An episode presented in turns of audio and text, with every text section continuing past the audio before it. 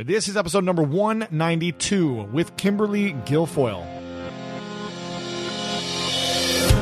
Welcome to the School of Greatness. My name is Lewis Howes, former pro athlete turned lifestyle entrepreneur, and each week we bring you an inspiring person or message to help you discover how to unlock your inner greatness. Thanks for spending some time with me today. Now let the class begin.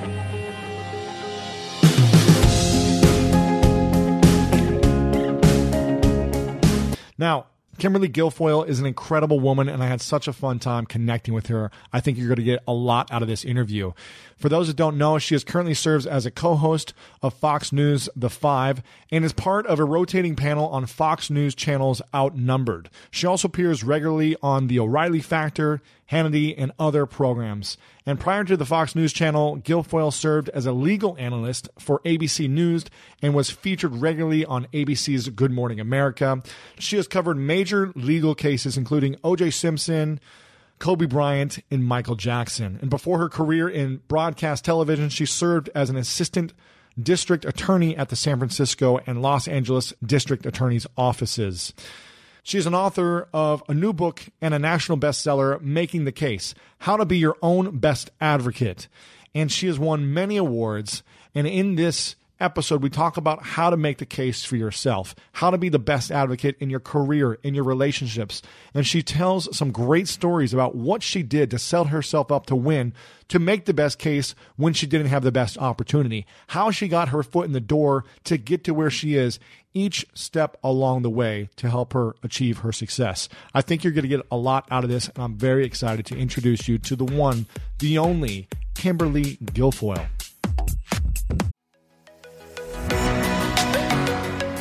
I don't know about you, but when around 3 p.m. hits, I find myself craving the right refreshment to get me through that mid afternoon slump. New Pure Leaf Zero Sugar Sweet Iced Tea is full flavored sweet tea, but without the sugar and the calories. It might take several bottles for you to believe that a delicious sweet tea can really have zero sugar and zero calories. But you know what they say life is full of surprises, or in this case, full of flavor. New Pure Leaf Zero Sugar Sweet Iced Tea. Try it to believe it. For 20% off your next 12 pack, head to Amazon and use promo code 20PureLeaf. That's promo code 20 P U R E L E A F for 20% off. Take your business further with the smart and flexible American Express Business Gold Card. It offers flexible spending capacity that adapts to your business. You can also earn up to $395 in annual statement credits on eligible purchases at select business merchants. That's the powerful backing of American Express. Terms apply. Learn more at americanexpress.com slash business gold card.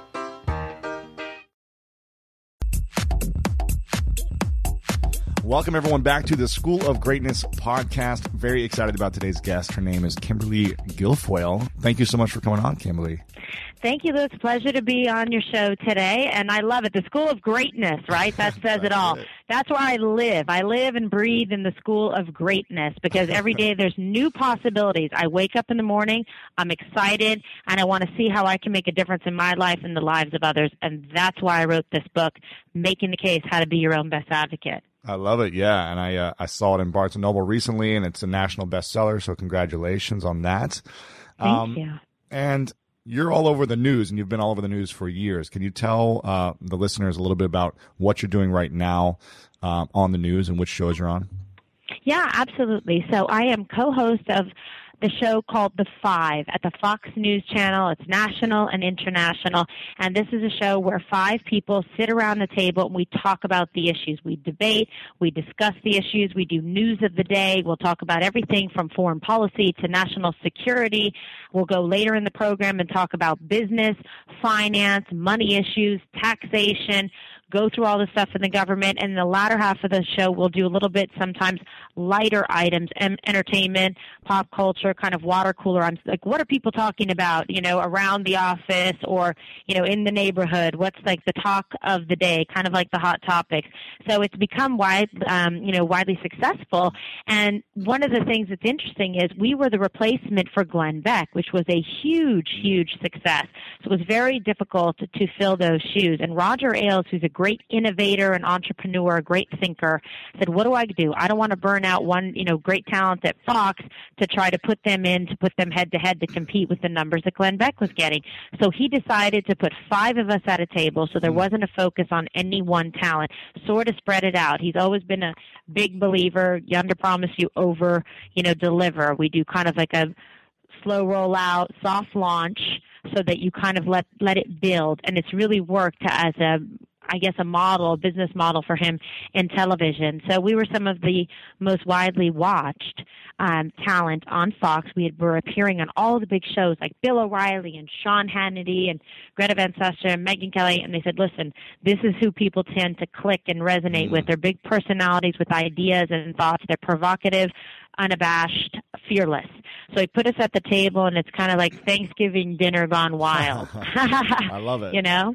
And did you always? Yeah, so to, it's very good. Did yeah. you always want to be on the news, or how did you come about yeah, this? Well, it's interesting because my background is rhetoric and communications. I went to UC Davis School, go Aggies, and I also attended then USF Law School. So from an early age, and this is the whole genesis of the book, my father raised me to be a strong advocate for myself, to really wanted to develop my self-esteem and my self-confidence, to make sure that I could stand on my own two feet. He told me anything a boy can do, you can do better. Like he was that kind of like motivational person. So that's why I say I am where I am today in life because I had the greatest coach. He was constantly trying to mentor and reach into me to pull out what he saw was great talent, ability, passion, and ideas because that's not easy to do. You don't wake up one morning and all of a sudden say, I'm going to be winning and killing it in life. You can't, you have to develop it. You have to get into your own head, which is usually our, our biggest enemy because inside the head, that's where fear, uh, rejection, all those concerns kind of just sitting there lying in wait to mess with you to prevent you from achieving the ultimate happiness that you could um, have in your life. And so he wanted me to get out of that, meaning my mother passed away when I was 11 years of age from leukemia. So my dad said, "What am I going to do with this sweet girl who has a huge heart that is broken in a million pieces and is a little shy?" Mm. Uh, he really wanted to develop and cultivate my talent and ability because, you know, also, uh, you know, as a young girl growing up, a lot of times, and I had my brother. It was like, "Well, what can Kimberly do?" So when my mom passed away, he put us both in private lessons in Shaolin Kempo and karate, right, to just physically build our strength and also mentally because you can't feed one without the other. So we both became like stronger to push through this. And he said, "You've just gone through something that is probably the most horrifying and horrible experience, you know, that you're going to have in your life. There's nothing now that can come at you that you will not be able to handle. Mm. You're warriors. You can battle through this. You're tough." So from there, then he said, when I wanted to do something or you know approach him about whether it was a school trip or getting something, he said, "Kimberly, go to your room, put your facts together, your argument. I want you to then come back upstairs here after you have thought this through and you're prepared." Make your case to me, and I will tell you my answer. Never be afraid of the no. Mm. That's what he said to me. Yeah, be worried and yeah. Oh, wow. And that's what he started. So it was like, yeah, the great Santini. So he was sitting there making these, you know, whole motivational speeches to me to say, you can do this. You can achieve this in life if you put your mind to it and you put your heart into it. So I would make the arguments to him and some days I won and he would say yes. And there were days that I didn't and he said no. So what happened from that was I learned to prepare and improve my game and my ability. Wow. So did you right? join the, did you join the debate team in high school as well? Yeah, I was in the debate team, speech and debate. As so I cultivated it, you know, from there I went into uh, to became class, um, you know, vice president. It was interesting because one of my best friends at the time, Maura Devlin, was running for president of the senior class. Okay, and I was her campaign manager, and I'm writing speeches and preparing all the things. And my dad said, "Wait a second, this is fantastic. I love your strength, your loyalty to your friends." All of the above. But you are a great public speaker. You are incredible follow through. You're bright and talented. You treat people in a loving way. He said, you're always looking out for others. Why don't you run for? I think you might be able to really serve your class and your school. I was like, wow, I never thought about that. So then I did, and then I ran as well and became the vice president. So we were a great team together. It's things like that, or when I wanted to, they developed um, a fast pitch, you know, softball team at my school, right? And I was trying out at the time, so I'm going to go be cheerleader. Okay. And my dad said, okay, fantastic. I love that you're going to support, you know, as I went to all girls private Catholic school, Mercy High School in the Bay Area in San Francisco. And so I said, oh, my girlfriends are on the, you know, cheerleading squad and I'll just be able to be great and cheer for my friends. My dad says, fantastic. Have you thought about actually playing? You've been playing this sport. You're a really talented athlete. He goes, try out for the team. Worst case scenario, you don't make it, but at least you know you've tried, right? Nothing ventured, nothing gained. Went out, made the team, kicked major butt, and became captain of the varsity fast pitch as a Wow. sophomore in high school. And we won every championship year after that. So that's what I'm talking about. But I had somebody that was mentoring me and coaching me to feel good about myself, to say, you know, achieve it, you can, you know, believe it, you can achieve it. And that's what I was, I was literally everyday coach like that in a really good way. Like, you know, try. Like, don't be afraid. Don't be shy. Don't be, you know, holding yourself back. And he really taught me about that. So I've always had a very strong mental game Mm, because of this development. sure. Now I'm curious. You know, I'm sorry to hear that you, you lost your mother at such a young age, and I'm curious. Do you feel like you would have been as driven with, uh, you know, with her in your life? Yeah, it's so interesting that you say that. I think my father worked extra hard to make sure that I wasn't um, sidelined and sidetracked emotionally um, after she passed away. So before she did, I loved soccer, okay, because I mm. love team sports. I love to be part of a team and set goals and just like be together, like let's do this. So I loved soccer, but there was no girl team. So my mom said, "Listen, you're pretty good. Practice." I was playing with my brother; was really good. He went down and made she went she made the case to the coach. So my daughter loves soccer. You know, we just don't want to be here to like provide the oranges for the team. Can you give her a tryout? And if she's good, you can make the exception and put her on. If she is bad, I want you to cut her. Like, don't put her on just because she's the girl. You know, and I translate that even into the election right now with, you know, Hillary Clinton running. And I tell people, sure, it'd be fantastic to have a female president, but I'm not going to vote for somebody just because I'm going to check the, you know, the gender box Right. and say, I, you know, I said, you know who I think would be great? And I said this when I was on The View last night. I'm like, Condoleezza Rice. Now that is a candidate I could mm. get behind. So on The View, everyone was like, whoa, that was like a drop the mic moment. They're like, whoa, she's got a point. You know, because what were they going to argue with that, with Condi Rice? I don't think so. Right. So, you know, maybe I, you know, ideologically, but not in every other way. So that that's my point. Like she did help create this finished product because of how she wanted me to be, and I think especially because she was a little bit more shy for herself.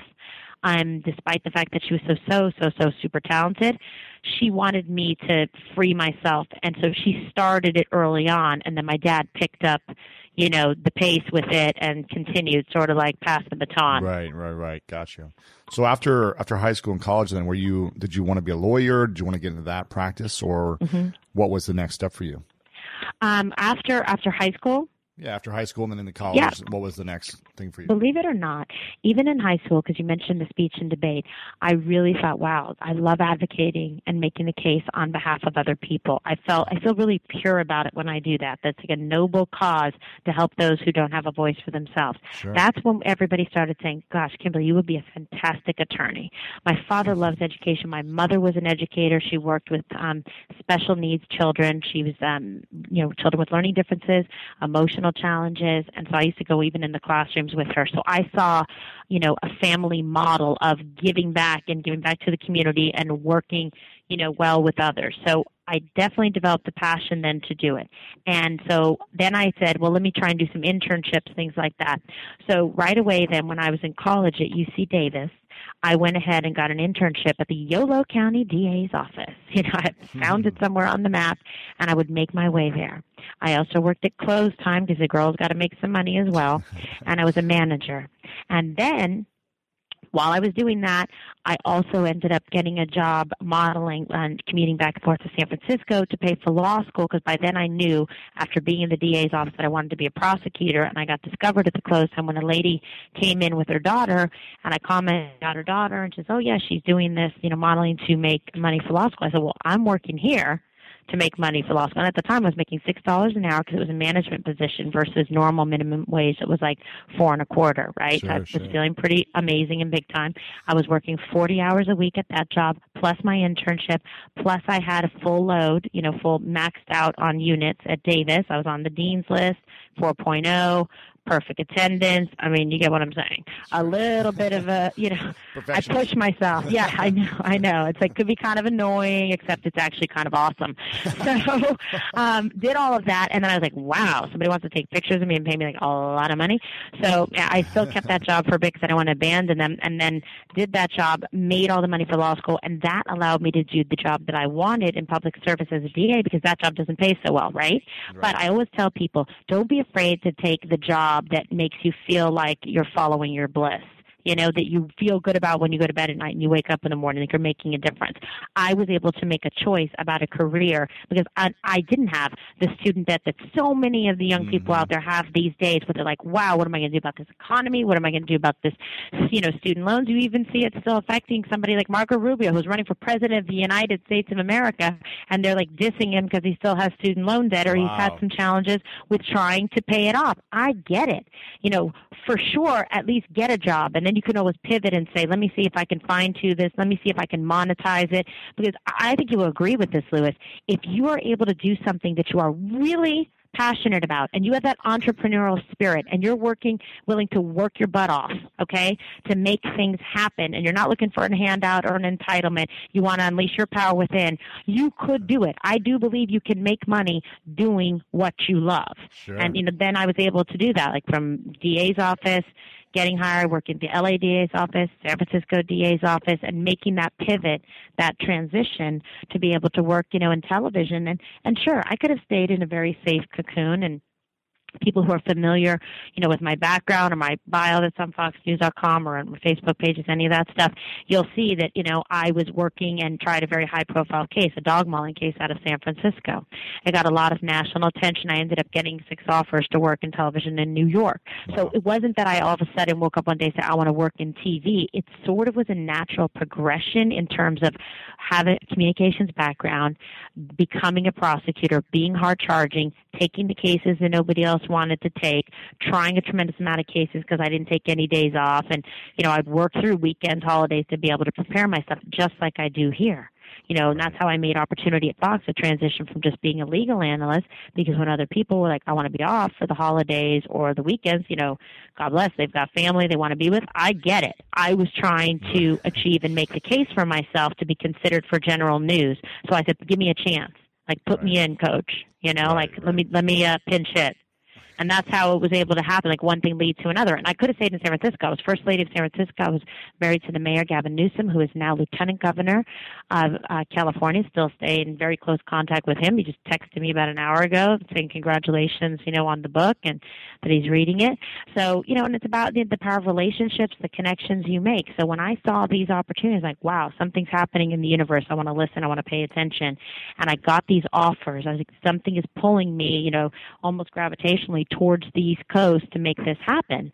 And I was happy with what I was doing and where I was, but I wanted to be courageous. Like I really believe that I was put on this, you know, planet to be fearless, to be courageous, especially because of the things that I've gone through and that I've like persevered.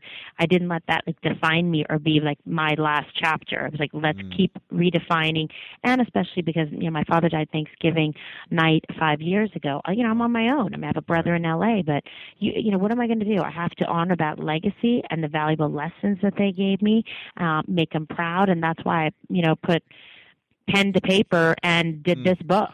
I love it. I love it. You are a powerhouse. I love your energy. Uh, that was the longest run-on sentence in America. I love it. Uh, a couple things I want to mention from that that I pulled from that. One is I cool. love that you, I love that you talked about you know you can make a full time living doing what you love, and that's actually yep that's my mission right now is to serve 100 million people to show them how to make a full-time living doing what they love so i love that you mentioned that because that's that's what i do that's what i teach people to do yep. i feel like if people are making a full-time living doing what they love that's actually this may sound a little lame that's actually what's going to heal the world because you're going to feel more fulfilled. You're going to treat other people's with respect. You're going to treat yourself with respect and you're going to be passionate every single day, which is creating that energy around you as well. So mm. I think, I think it's I possible. agree with you. That's a that's a fantastic formula, isn't it? And Right. you're creating a goodwill in the universe because people are doing things that they feel good about, that they're passionate about. That's why I tell people don't get caught up in the dollars and cents like right away from the get go because then you start to get comfortable. You're getting that check and you're going to sit in your nice little bubble, Mm-hmm. you know, and just sit there and be like, oh, I'm not going to take risks. But you could be really missing out. And if you go ahead, take a little bit of a risk, do something you enjoy, you can monetize it. Yes. You can do it. We've seen this example over and over again with people that have been able to translate a passion into dollars. Exactly, and especially now more than ever in the last ten years with the internet, anything is possible. Uh-huh. Building Well, a business true. online, so it's it's it's amazing the possibilities. You can run it from anywhere. anyway, One of my favorite parts about my job is that I get the opportunity to travel a lot. And in fact, I'm recording this right now while I'm in Mexico. And actually, I was thinking about something that I wanted to share because I get a lot of questions from so many people about different side hustle ideas. So here's one for those of you out there that are on the go a lot like I am or traveling a lot. When you're staying in your Airbnb on your trips, have you ever thought about how you could be making extra money by hosting through Airbnb while your home is vacant? If you're interested in an extra stream of income, Airbnb hosting is an easy place to start, and it's like giving your home some company while you're away. Your home might be worth more than you think. Find out how much at airbnb.com/slash host. So listen, we all know life is full of yada yada, like those quote unquote free trials that somehow still charge your card for something, or when companies have those sneaky gotchas hiding deep in the fine print. And I know you've dealt with yada yada before, like those bills that keep going up and up for no reason at all, or when budget airlines promise a cheap fare but then charge you for every little thing until you realize you're paying more than you would have somewhere else. And yes, it is possible to outsmart yada yada, like triple checking airline deals to make sure all you need is already included, but you don't take yada yada in life. So don't take yada yada from your wireless provider. Metro by T-Mobile has no contracts, no credit checks, no surprises, and nada yada yada. Stop by one of over 6,000 Metro stores nationwide. When you get a new car or a new home, your first reaction might be to say things like, oh yeah, or I can't believe it, or booyah. But what you really want to say is the one thing that can get you the help you need. Like a good neighbor, State Farm is there. State Farm is there with the coverage you need for your car, your home, and even boats, motorcycles, RVs, and other things that matter to you. With a State Farm agent, you know someone is there to help you choose the coverage you need. With so many coverage options, it feels good knowing you can find what fits for you. And when you need ways to get help, State Farm gives you options there too. In person or on the phone with your local agent or on statefarm.com, where their award winning app, State Farm, lets you do things your way. So when you need help protecting the things that matter most, remember to say, like a good neighbor, State Farm is there. um, okay, let's dive into how does someone go about building a case. You know, there's a lot of entrepreneurs who are listening here, but some people who have jobs, some people who maybe are, you know, looking to go on, get in a relationship and build a case for that. There's lots of different things you can build a mm-hmm. case for. What are like the mm-hmm. building blocks in any situation, whether you're making a pitch for your business to get a new mm-hmm. client, relationships, whatever it may be. What are the building blocks for creating the perfect case? Yeah. So, you know, honestly, I think you have to be very, you know, very certain about what you want, your goals and your objectives. And even if you write these things down, I'm not even kidding you, put it down on paper and help like go through it. It's one thing I like to visualize and see like, okay, if I could create my, you know, perfect scenario, what would it be? And mm. then you really like piecemeal go through and say, okay, these are the steps, these are the types of things I need to be doing, I should be doing in order to move towards the X. And I think about it like in a military way because a lot of friends that are special forces guys, you know, deltas, berets, um, you know, SEALs, and they, they talk about the target, moving on target and getting to the X, right? So when you think about it that way, I visualize it. I'm like, okay, what am I trying to get to? What's my objective? What's my mission objective? So then I pl- I map it out like that. But that's what they do, right? When they're trying to go on a mission, they they practice, they go through it, they map it out, and they say the steps that they need to take in order for that to be uh, achieved. And it's like that whether you're asking for a promotion, um, you know, you're trying to you know get a job, anything like that. And like for example, when um, I first was coming back and forth doing television appearances, right? I heard about a job that might be coming up at Court TV as an anchor. So I want to move from let me just talk about the Michael Jackson or Kobe Bryant case Right. to actually hosting a show. Well, they're not going to just hand that out to you. It's not like I had ever anchored, you know, television before, right? But I thought how hard can it be? There's got to be a first time. So how do I get somebody to let me do it once Right, right. so I can say I've done it? But anyway, so um, having done the television stuff, I found myself one day going to do Catherine Crier's show at Court TV, and it was uh, in 2003, October 2003, when they had the big um, power outage for days in in New York. Sure. Okay, so I was supposed to be there to do her show. All of a sudden, you know, lights out. Oh, Nobody man. can get a hold of cars, nothing. So I walk like 45 some odd, some odd blocks, yes, in heels, and get there to Court TV, show up just in case the lights go back on. It's my whole perfect attendance thing. And I was like, I just like flew out here from San Francisco. I got to go back tomorrow. Are you kidding me? I got to make this trip worth it. I got to make it count. So I got, showed up there. Everybody's gone, but I know the CEO is still there, Henry Schleiff, um, who's a great business guy. He's done a lot of stuff. He's done investigation channel, um, discovery, and all kinds of things. And then he was the king of court TV back in the big time day when me, Nancy Grace, all the people were there. So I show up. I convince his secretary to let me go in to say hi. I go, hey, I just want to say hi to Mr. Schleiff. I've got to fly back tomorrow. This may be my one chance, you know, my entire to meet him and say hi and say thank you for having me on his show. Just take a couple seconds of his time, just wave and say hi fine because I know I need to get in the door. So, and then I can do the ask. So I created that uh, opening, got in. You don't go, oh, hi, can I see him? Because I want to make a job pitch because, you know, it's kind of creepy. The lights are out and I would like to come in and frighten him. Yeah. So I just, I just want to say hi and say thank you and put smiling, bubbly. And I was already dressing the part. I was dressed in one of my nice little like legal outfits, ready to go. Fine.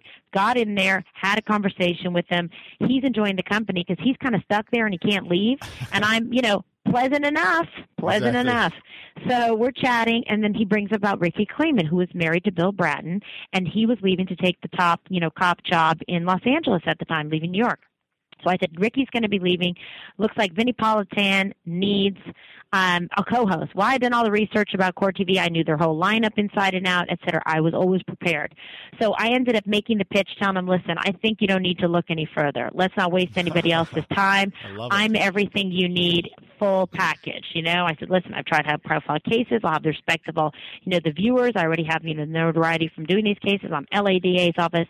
I'm San Francisco DA's office. You've got all these people who have never even worked at a prosecutor's office, but technically they're attorneys, you know, on the air. You know, feast your eyes on the real deal. Okay. so he was like, yeah, sounds good. He ended up, I'm like, listen, if you do not like me, if I do not do a good job, if your numbers do not improve, you can have your money back. Wow. Money back guarantee. That's so my agents don't like that, but I feel pretty confident about it. So went ahead, got the job, moved to New York, ended up accepting three offers, which was unprecedented. My agent's like, no, you can only like serve one master. You can accept them from one network. I'm like, why? I'm not on the air till you know from one to three at Court TV. What am I going to do with my morning? Right. you know? So he's like oh gosh so i got abc they signed me in the morning exclusive to them So, like you know 12 because of the west coast rear and whatnot. Court tv during the day and then at night when court tv was done i went and did prime time with anderson cooper and larry king at Wow. cnn so i was killing it. That got the attention of yeah machine totally. I got the, the attention then of roger ailes who called me and it was phenomenal. And he said called me one day and he's like oh i saw you on um you know Court TV and CNN, and you know, how would you like to come over to the Fox News channel? And I was like, you betcha, right? So that was really fantastic because I had always admired him and his business model and his, you know, entrepreneurism because he was just so incredible. And I had studied him at UC Davis. He had written a book called "You Are the Message," and I have a copy of it right here in my office. I actually am reaching out and putting it in my hand, and it says, "Getting what you want by being who you are." Ooh, you know, this is someone Roger Ailes advised U.S. presidents, top executives, everything. So I brought that book in. So when I ended up meeting him in person, again, this is about making the case. This guy can hire and hand, you know, any talent in the world. Why is he going to choose me? Why is he going to pay me and show me the money? I have to show him that I'm value added bonus, that I stand out, that uh, you can distinguish me from the other people he has because he had a heavy bench, super talented. When you work at Fox News Channel, it's like playing for, you know, the Yankees, right? Right, right, right. I mean, everybody here is a total winner. Everyone here is 4.0, you know, valedictorian, community service, et cetera, et cetera. You know, we've got a, several Miss Americas running around here. It's unbelievable. So what can I do? I'm like, besides being a brunette at Fox, right, which was one of my selling points. He liked that. I'm like, hey, you've got a lot of blondes here.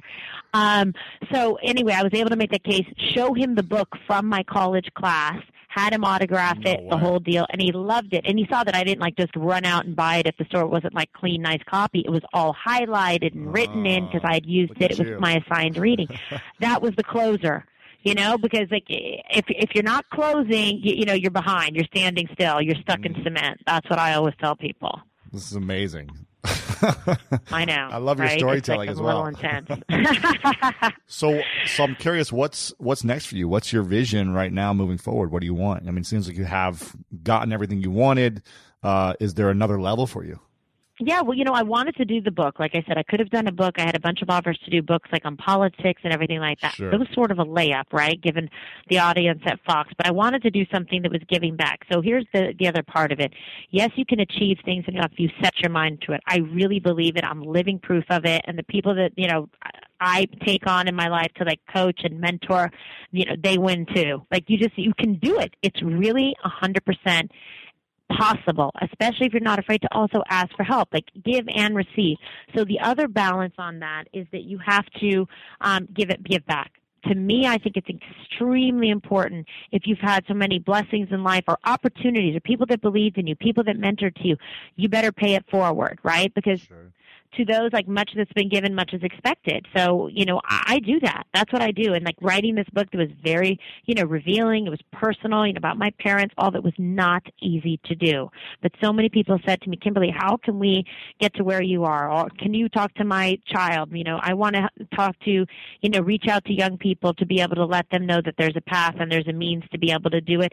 And adults that are like trying to make a shift or just want to do something better or more interesting more fulfilling in their life. There's a lot of people out there. Do you not know there's more people that are perhaps like struggling personally or emotionally or financially and it's just because they haven't tapped into it, you know? Right. Exactly. Yeah. A lot of people. And you want to reach those people. You want to tell them like this is possible. You can make this happen and like don't give up. When people are like, Well, I've got a job, it's stable, I have a family, I don't know about mm-hmm. taking a risk, I've got a paycheck coming in. There's some safety and uncertainty. But there can also be some stagnation Yep. Exactly. in that kind of model. So too, yeah. Right, and complacency. And then you sit there and you become like soft, so to speak, mentally, Right. physically, et cetera. You're not getting after it. And then people are like, whoa, what, you know what? So, like, what makes me different from somebody else? I think just because I'm, I'm hungry about it and I try and, and do it. I try and do the things that I actually dream about, um, you know, as a Pisces in my head. I think about these things and I go, oh. Yeah. So, you know, what's next? I don't know. May, more books, maybe uh, politics. I certainly had a lot of experience, but being first lady and working in the DA's office, I've grown up around politics my whole life. Um, people talk to me about, would you like to host your own show? Well, I mean, if I decide about doing that later, right now I love being part of my team, part of the Five and part of Bill O'Reilly show and Hannity. I fill in, I host in the morning. It was very unusual um, you know, for brunette to host the morning show, that's like all about like, you know, sunshine and blondes and all of that. But now I'm doing it because personality can make the day. I always knew I could do it, but then I was able to fill in when other people were out on a holiday. I said, just put me in one time. I go and do me a favor and give me like six minutes of your time to watch the screen and like pay attention and tell me what you think. And now I do that regularly when my friend Elisabeth Hasselbeck is out. They'll ask me to come in on Fox and Friends, you know, because I'm the I'm the kind of gal that will do the you know shoot the pool segment, do the canoeing outside, interview the band, do the chicken wing eating contest, which I did win on Fourth of July, and I I raced Bob Beckel. By the way, that's on YouTube. It's and no, they didn't speed the tape up, so it, viewer Wow, I'll check it advised uh, warning. Yeah, it's pretty scary actually because I was like doing them two at a time. Yeah. We'll link that. We'll, we'll link. We'll link that up in the show notes so people can watch that video. It's pretty Uh, funny, right? But it's like it's the mental power, right? Like we, people wouldn't necessarily put their money on me unless you know me that okay, Kimberly's not going to take a defeat in the chicken wing eating contest. She's going to make it happen. I love it. Yeah. Uh, a few things. A few things I pulled from that. One, I love. I'm a Pisces as well, so that's why I feel like I have a good connection with you. And I love Wait, your- are you a March baby or uh, or March 16th. February? Oh, are you March Yeah. 16th? You're right before St. Patrick's Day on March exactly. 9th. Exactly. Yeah. So I, I love your hustle and your drive because that's what I have as well. Uh, and your heart, you know, for me, I've, I've got a book coming out later this year and one of the chapters is living a life of service. And I feel like if you're not giving back the gifts that you've, you've built and created and others have given to you, then what's the point of just being selfish and taking it all yourself? So, um, I want to ask you a question about, I've asked a lot of big leaders on this this podcast this question. First, I want to ask you a different question that's going to lead into it, and that is, what's the biggest lesson you learned from being married and then getting divorced? Mm, tough. So you know, um, I saw with my parents a very loving relationship. Okay. My mom was born in Aguadilla in Puerto Rico. My yeah. father was born in Ennis County Clare, Ireland. And they met in San Francisco and it was like super passionate sparks, like just amazing. And at the time, you know, my mother was, you know, she had quite a few men uh, after. I think someone had already like proposed to her. my dad. Was like, no, no, no, no, no, no, no. My dad had to like make the case to to get my wow. mom. Okay, wow. look at him, and smart guy. Yeah, he was smart. So what happened was he happened to be around and uh, there. He was like, working construction with his uncles and stuff, and had moved to um, you know San Francisco. He happened to have a ladder in the back of his car. He's like, "I'll help you. You're locked out of your house." So he helped her. He got in, you know, in the window, the whole deal. And then he went over to try and you know make nice, you know, with her parents. Except my mom's parents did not speak English at the time because they came over um, here to San or to San Francisco when the last two of the five kids, you know, were 10 and 11, my mom and her sister, Juanita, right? So they weren't quite conversant in English. Sure. So he's like, well, how am I going to, you know, get them to like me? So he sang. Everybody likes beautiful music, and he was an incredible wow. singer. He even sang with, yeah, Elvis Presley when he was in the. U.S. Army at the same time as Elvis. Yeah, and he sang with Frank Sinatra too over in Ireland. So that's how he was able to make his case through music. He translated. He found a way. They loved him, Puerto and Ricans that helped love, him get my mom. Yeah, huh? Puerto Ricans love music. They love singing and dancing. They love it. They love it. He's an amazing singer, and an amazing dancer. So they like they he had them at the first note you know so that was really really great. So i saw that kind of passion and love. Like my mom was uh, super super you know sexy fun and loving. She, my dad would come home my mom would like go and sit on his lap and like kiss on him like in a sweet way. And it was just very charming to see. And she was always doing new and interesting things. Like, for example, one time she decided she wanted to take up like belly dancing and she sewed costumes for herself and for her best friend and she took the classes and she would do the dancing for my father and he was like, this is amazing. What a good idea to marry her. Mm. So I saw that type of thing. So I always struck, like in my life, I was like, you know what?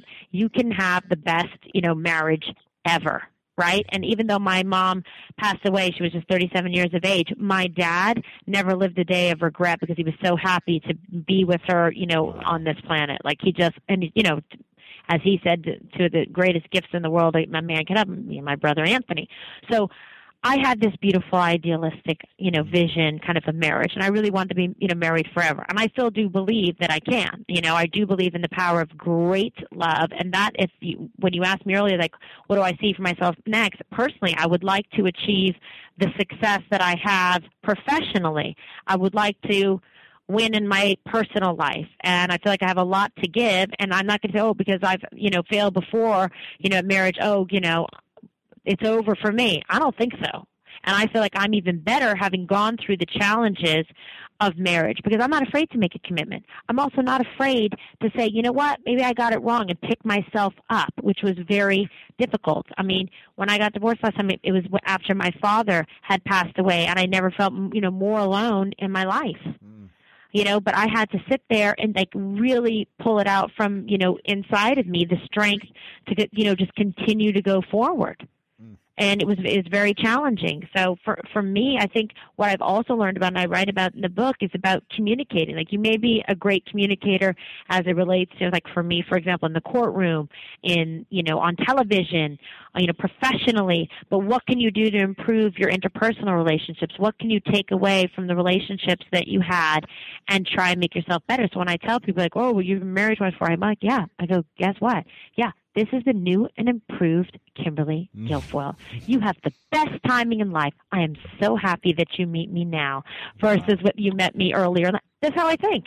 Yeah. I have the benefit of relationship experience, knowing what works, and being able to be have the humility to say, I got something wrong and let me try again. Like, wh- why not? Right? Why not? So why wouldn't somebody want to like cash in on that and say, you know what, Kimberly, I, I love your heart. I love that you're not afraid to take a chance, even you know, in a relationship, in love, that you really believe um, that I have a very good, you know, family example of tremendous love and devotion, and people see how I treat those that are in my life, you know, interpersonally. Like if you're in my circle, you stay, you're in, and I've mm. got you. You're going to ask me for something, I'm going to exceed your expectations. I have wow. my girlfriends and all my childhood friends, like since kindergarten. Right. That should tell wow, you something. That's big. That's big. Yeah, I don't abandon people. A relationship may not have uh, worked out, but I don't abandon people. You know, I literally communicated with my ex-husband Gavin today and my ex-husband Eric Villency, who is the father of you know Ronan. So I they would say Kimberly Guilfoyle, best friend, worst enemy, because I'm very loyal, very passionate. I'm like my mom that way. She's so super sweet until you mess with somebody she cared about. I love That's it. That's a Puerto Rican, right? Of course. Now, do you? um you know that with so many divorces happening, I think it's over 50% mm-hmm. right now. And then a lot of marriages that probably should be divorced that aren't, where people are just right because people stay safe, right? Exactly. They're afraid, which what, I get. Right. Do you believe that you can? You know, and then with people like Oprah who aren't married, who are on top of the world, and other people who just don't get married, do you believe uh-huh. that you can achieve your biggest vision in life and and have it all professionally, but also have a successful marriage? I do. I like saying that. I do. Yes, I do believe it. I have seen make, it. Make I see evidence of it here. Well, I'm going to tell you that I I have seen so many great marriages here. Like my colleague Megyn mm. Kelly has an incredible husband, Doug, and they are such a great team together. He's totally there for her. He's super supportive. He's great with the kids. You mm. know, it's it's kind of like I use the analogy from like the Carrie Underwood song, like Jesus take the wheel. Like you have to be like that in a relationship where one person, if they're striving, they're achieving something, like you take the wheel and like make the rest of it work. Like it's right. all about that team spirit. You can't have somebody who's like jealous of your success, feeling threatened by it, or et cetera. So they have to be understand it's got to be the right fit. Okay, it may not be like two titans. Maybe that's not going to work out per se. Okay okay? But like Martha MacCallum here, another fantastic marriage. Gretchen Carlson. These are all amazing female anchors who have really wonderful, you know, stable home lives and kids. Um, also, my co-host on the Five, Dana Perino, former Bush, you know, White House press secretary, great husband, you know, in Peter and their dog Jasper. Everyone knows about. But the point is, is like I've seen it in action. So what I do is I try to look to successful models, mm-hmm. right, of what I see, and then I get in my head to think about, well, how can I self actualize? How can I achieve and attain the same thing? Well, perhaps I'm being attracted to like the wrong kind of men. Right. Sometimes that happens. right. Maybe I need somebody who's more like, you know, emotionally, physically, like in line with me. Mm. You know, that has the same kind of passions and interests, that has kind of the same, you know, worldview. Um, somebody that is a very, you know, a positive person. I'm a positive person, you know, and I, I don't love no. You, you may tell me no about something, but I'm going to see how I can get to yes. you know, or at least learn and grow from the experience or work on something and get better. It's like, well, maybe it's a no for now, but I'd rather hear a no because it means that I asked or I put myself out there or I tried, whether it's in a relationship or something that, you know, someone you want to go out with or whether it's a, a job you want to get or, you know, um, a promotion you're going after. Better to have heard a no because that means you were putting yourself out there and taking a risk than never even go in the room. Mm-hmm. That's true. Right? Yeah because that is true. that's like nowhereville. I mean, I don't know. Like that sucks. Like people who do yeah. that, it's like I wish I could jump inside their body and and make the case for them. You know, I, literally, I saw. I was the other day. I was at Good Day New York. Okay. And there was this lady, it's a little side tangent.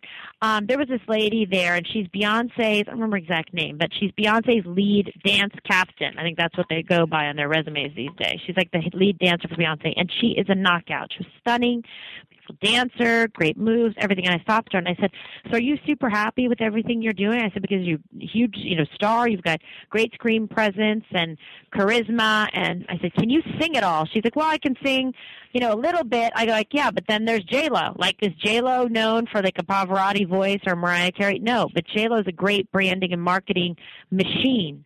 Okay and she's a great dancer i said so what about if you had backing vocals what if you had um you were in a part of a girl band so i was giving her all these ideas and i said have you even asked any of the people in your industry to be able to give you some help or connect with the record label, do something like that. I go, because you're working with people like Beyonce, Jay Z, all these people. Like you have everyone around you already built into your circle right. that you could, in fact, get to help you, right? She's been doing some acting and stuff like that and so she loved the idea of it. And she says you know i'm going to talk about this someday how you gave me this talk you gave me the speech to believe in myself. Mm. so so that's my point. So what i need to do sure we all have things we need to work on i'm now working on my personal life because i want to be able to you know make the case for myself to be mm-hmm. in a great relationship and i want to choose well um, and I'm excited, like I said, about what I have to offer. So this is my new little project.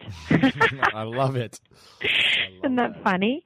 Yeah, and people, oh, Kimberly, you must get asked out all the time. Blah blah. Yeah, okay, great. But you know, it's not like the numbers. It's not like okay, the more people that ask out. I mean, but guess what else? I always people are like, oh, well, you must have no. Listen, I say to people, hey, to my dentist, to my doctor, might you know somebody that would be lovely to introduce me to, right? You do something like that and you have to put yourself out there. Yeah. If you get invitations to go do things, maybe you should go. Don't sit there and curl up in a ball, you know, pounding like you know popcorn, even if right. it's like skinny pop and watching Netflix when you could be out socializing. Sure. Go take a yoga class if you like it. Maybe you'll meet a guy there. Exactly. You know, I have a friend that did that. She met some guy. She likes the hot yoga situation, so she kept going a bunch of hot yogas. I go, just don't go to the same place every day.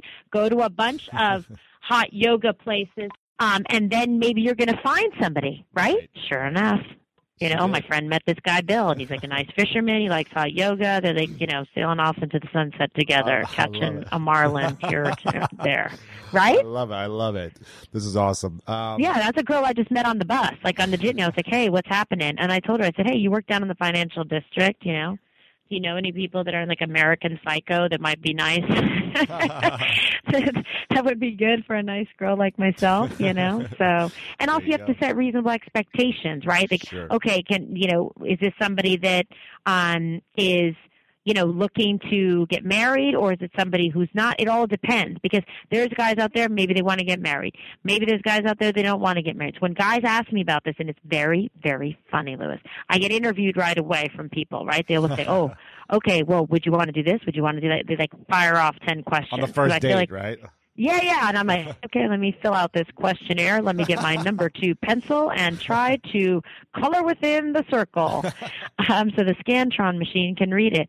But they want to know, like, what are you looking for? What do you like to do? And that's, these are all important questions, right? Right. Because you really do need to be able to figure out for yourself what it is you're looking for. And I have a girlfriend, Gigi Stone, who always says that. Well, Kimberly, let's like make a list. Let's like, you know, put it together and like talk about, you know, what you would like. So that's like the, you know, like a fun thing to talk about and to do. And also, you know, a lot of people wait to do that, like in their, like have their personal relationships till they feel they're like in a good place. I know many men are like, well, I want to get to this. Oh, I'll be able to retire in two years. And oh, then I'll reach this certain goal. Oh, I want to provide financial stability, so I'm going to hold off. And I tell people, if you have too much of a formulaic approach, you might miss out on the greatest love out there just because you're like, well, I want to wait for six months or I want to wait till after Labor Day. I'm like, what are you talking about? Do you get what I'm saying? Of course. Yeah, of course. Right. And then, like, that's no way to live. And then all of a sudden, they're like, oh, I'll just roll up on Match.com one day and, like, figure it out when I'm ready in six months. I mean, come on.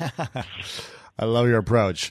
And mm-hmm. uh, I've got a, just a couple questions left before we finish up. And um, I want to make sure everyone goes to get the book, Making the Case How to Be Your Best Own Best Advocate. I'll have it linked mm-hmm. up here in a second. I'll tell you guys where to go, but it's everywhere on in bookstores and online and Barnes Noble and Amazon. Great book. And uh, I want to ask you a couple final questions. One is, what are you most grateful for in your life recently? Oh, I will for sure tell you. Um, I have a little boy. He's eight years old. His name is Ronan, middle name Anthony, after my father and my brother and my mom's favorite saint. St. Anthony, so it's very sweet. Um, I'm super happy these days. It's been my greatest blessing to have him in my life. And he said to me, and you just you wonder how things happen in life. And he said, you know, mom, thank God you have me. Otherwise, you know, you might be alone. He's so cute. Wow. But he, you know, and, and because he knows I lost my father and my mother. My brother lives in, you know, in Los Angeles, and I did raise my little brother since he was eight years of age because um, that's when how old he was when my mom passed. So he's like my little buddy. He's great company. Um, I'm so happy he had gone through some challenges with ear infections and things like that, some like health issues um, related to that, and now he's like good to go, and he's just like cruising. You know, he's like in the HOV line, lane, like love and life. so I'm very happy about that, and that I'm able to, you know, have an incredible uh, job, great friends around me, and I talk about this in the book. You know, sometimes you, know, you can't choose your family, but they are the family you have. Try and make it work, right, and avoid family drama. But you can choose your friends. Surround yourself with um, loving, warm, you know, loyal people that'll have your back. As we say in the military, you know, I got your six. Like somebody is going to have your back and literally be there for you when the chips are down. You have the ability and the great power to choose those who are close to you and that you let in and make those decisions wisely. So it's people that, you know, lift you up, that aren't jealous or petty or have unreasonable expectations, but do appreciate the power of friendship and of loyalty. Uh, that's I've found some of, even though my family got so very small and I've got me and my little boy, um, I do have incredible friends that I love to pieces that are really, really great. Mm, I love that. Mm-hmm. Uh, um, okay, two final questions. The the the first one is if if you could write down three truths on a piece of paper that you could share with the world, the three truths you know to be true about life, and uh, this was uh, the message that everyone saw in the world from you, what would those three truths be? Oh my gosh, I wish I got this like ahead of time. Okay. the three truths. Um, three truths. I would say believe in yourself, give back. And let me think because I only have one more wish, Genie with the magic lamp. Believe in yourself, give back, and I would say also because I just I really do think this like be fearless. I mean it's a little bit similar to one, but a belief in yourself is like being loving to yourself and really just you know being good to yourself. Like believe in yourself that you can achieve things but also you've got to be super courageous and that's where the fearlessness comes into play for sure. And then the second one is like what you talk about is give back Mm-hmm. and you know pay forward your blessings. You're going to feel so much better about it. And if you're happy within yourself now it's time to like roll it out and put it out there in the world so other people can feel good about themselves as well. And like you said, that's the key. A lot of the frustrations and things we see in life is because people in different communities that are having, you know, um, disenfranchised communities because they don't have jobs, they don't have personal happiness, they don't have safe communities or good schools for their kids. That's going to breed dissatisfaction and strife, uh, you know, in the universe. And you see when when that manifests how deadly and dangerous it can be. So what can we do to like turn it around and you know collectively make sure that you know we're we're doing what we can to make it happen. And again, one of the big things I believe in in life is you know equality of opportunity, but not of result. Like don't be expecting it for people to hand it to you like entitlements, et cetera, et cetera, because you're just disappoint yourself.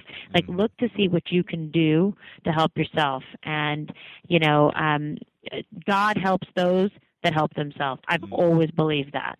I love that. That's great. Uh, okay, before I ask the final question, uh, I want to take. I a gave you like ten. That was just grew. I, I love it. I sprouted. Yeah. Uh, from one Pisces to another, Kimberly, I want to acknowledge you for a moment for your your passion. You know, your your passion for me is what's come across this whole this whole interview and this uh, this episode, and I really appreciate and acknowledge you for your passion, and and I think that comes from your Pisces uh, blood, I guess, uh, in- Yeah. in your Puerto Rican blood. But um, that too. you uh, Thank you. your commitment to creating great information for the world, but also your commitment to yourself. I love that you've gone through so many different challenges in life, you know, so many different relationships um, that haven't worked out in certain cases, and yet you continue to acknowledge the process, acknowledge where you've been, what has worked, what hasn't worked, and you keep moving forward. And that uh, that drive and that passion and that commitment to excellence is something I really want to acknowledge in you for a moment. So thanks for all that you do. Oh my gosh, thank you so much. That's very sweet. I appreciate it. And I think we're both, you know, on similar paths trying to do that and help other people, you know, be their own best advocate, school of greatness, all that. It Yeah. really does matter and has an impact on people's lives and it's a beautiful thing to see. So thank you for what you do as well. Of course, yeah. Final question. It's what is your definition of greatness? What is my definition? I would say personal satisfaction, and that by I mean is, and it's my simple formula. You know, how do I feel when I go to bed at night, and how do I feel when I wake up in the morning about the person I am, about how I treat other people, about what I'm doing in my life, you know, professionally. Am I achieving? Am I doing something that is meaningful and impactful in the universe? I don't ever like to have a day where I I don't feel like I'm mailing it in. I never, I don't do that. I don't allow it because every day counts. I saw that too with just the fragility of life, how precious it is, losing my parents, just the losses that I've go, gone through. People haven't, you know, gone through so much and made tremendous sacrifices for me to squander my time, and I won't do it. Hmm. Kimberly Guilfoyle, thank you so much for coming on. I appreciate you. Thank you, Lewis. I appreciate you as well, and also for the incredible people that check you out and go into your podcast because you know they're making an investment in themselves, and I love to hear about that, and that's uh, manifested in the success of uh, your program. There you go. Thanks so much. I appreciate it. Okay, thank you. Thank you guys again so much for tuning in, and I hope you enjoyed this episode with Kimberly Guilfoyle. If you did, make sure to head back to lewishowes.com slash 192 and share this episode with your friends. Also connect with Kimberly on social media, on Twitter and Facebook and Instagram, and let her know that you enjoyed this episode. We got her information on how you can connect with her over at lewishowes.com slash 192.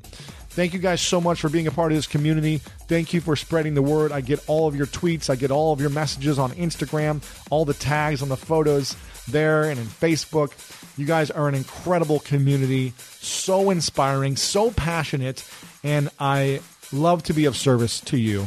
And it's my pleasure to be of service to continue to provide great guests, great information, and seek out the most inspiring top performers in the world to share with you lessons about what it means to be great. Thank you guys again for being here. You know what time it is. It's time to go out there and do something great.